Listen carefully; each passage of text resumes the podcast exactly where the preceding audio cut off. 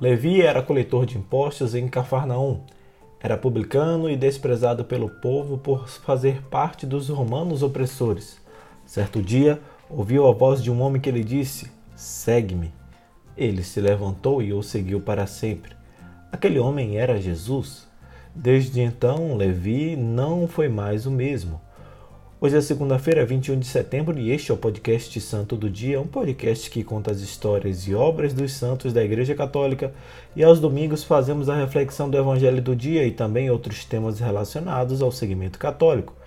Disponível nos principais aplicativos de podcast, você pode assinar nestes tocadores e ser notificado sempre que houver novos episódios. O nosso perfil no Instagram é o arroba podcast Santo do Dia. Eu sou Fábio Cristiano e o Santo do Dia hoje conta a história do apóstolo e evangelista São Mateus. Sejam bem-vindos.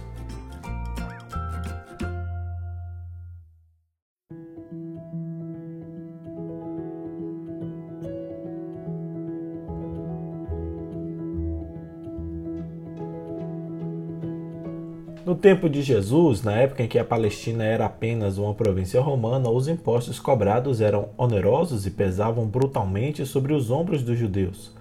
A cobrança desses impostos era feita por rendeiros públicos, considerados homens cruéis, sanguessugas, verdadeiros esfoladores do povo. Um dos piores rendeiros da época era Levi, filho de Alfeu, que mais tarde trocaria seu nome para Mateus, que significa o dom de Deus. Um dia, depois de pregar, Jesus caminhava pelas ruas da cidade de Cafarnaum e encontrou com Levi.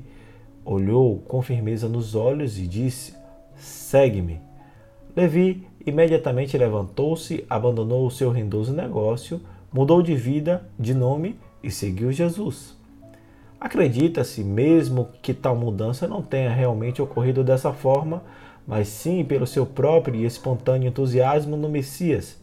Na verdade, o que se imagina é que Levi havia algum tempo cultivava a vontade de seguir as palavras do profeta e que aquela atitude tenha sido definitiva para colocá-lo para sempre no caminho da fé cristã.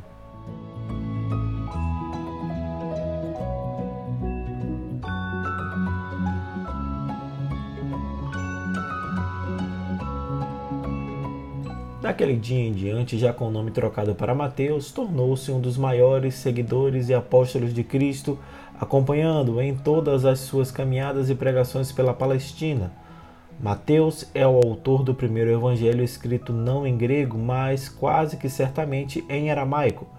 Os destinatários do evangelho de Mateus são os cristãos de origem judaica.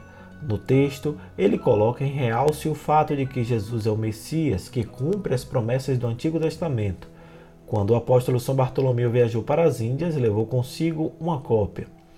Depois da morte e ressurreição de Jesus, os apóstolos se espalharam pelo mundo e Mateus foi para a Arábia e a Pérsia para evangelizar aqueles povos. Porém, foi vítima de uma grande perseguição por parte dos sacerdotes locais, que mandaram arrancar-lhe os olhos e o encarceraram para depois ser sacrificado aos deuses. Mas Deus não o abandonou e mandou um anjo que curou seus olhos e o libertou Mateus seguiu então para a Etiópia, onde mais uma vez foi perseguido por feiticeiros que se opunham à evangelização.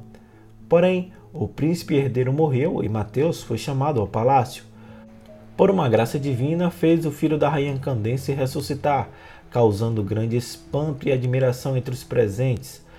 Com esse ato, Mateus conseguiu converter grande parte da população. Na época, a Igreja da Etiópia passou a ser uma das mais ativas e florescentes dos tempos apostólicos.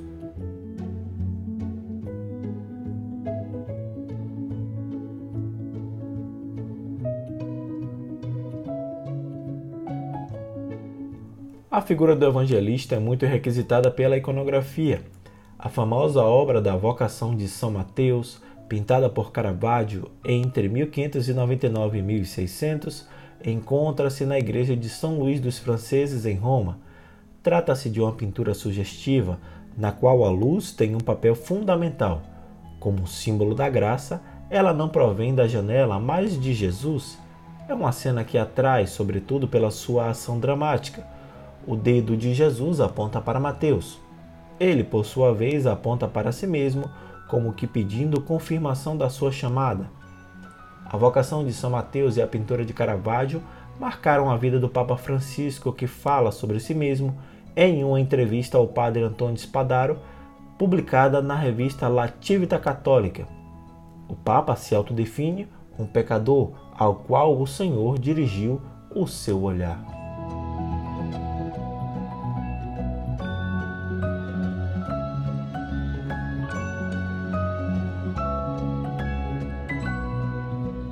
São Mateus morreu por ordem do rei Itarco, sobrinho do rei Egipo, no altar da igreja em que celebrava o santo ofício da missa.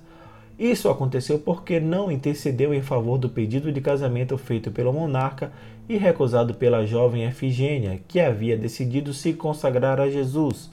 Inconformado com a atitude do santo homem, Itarco mandou que seus soldados o executassem. No ano 930, as relíquias mortais do apóstolo São Mateus foram transportadas para Salerno, na Itália, onde até hoje é festejado como padroeiro da cidade. A igreja determinou o dia 21 de setembro para a celebração de São Mateus, apóstolo e evangelista. São Mateus, rogai por nós.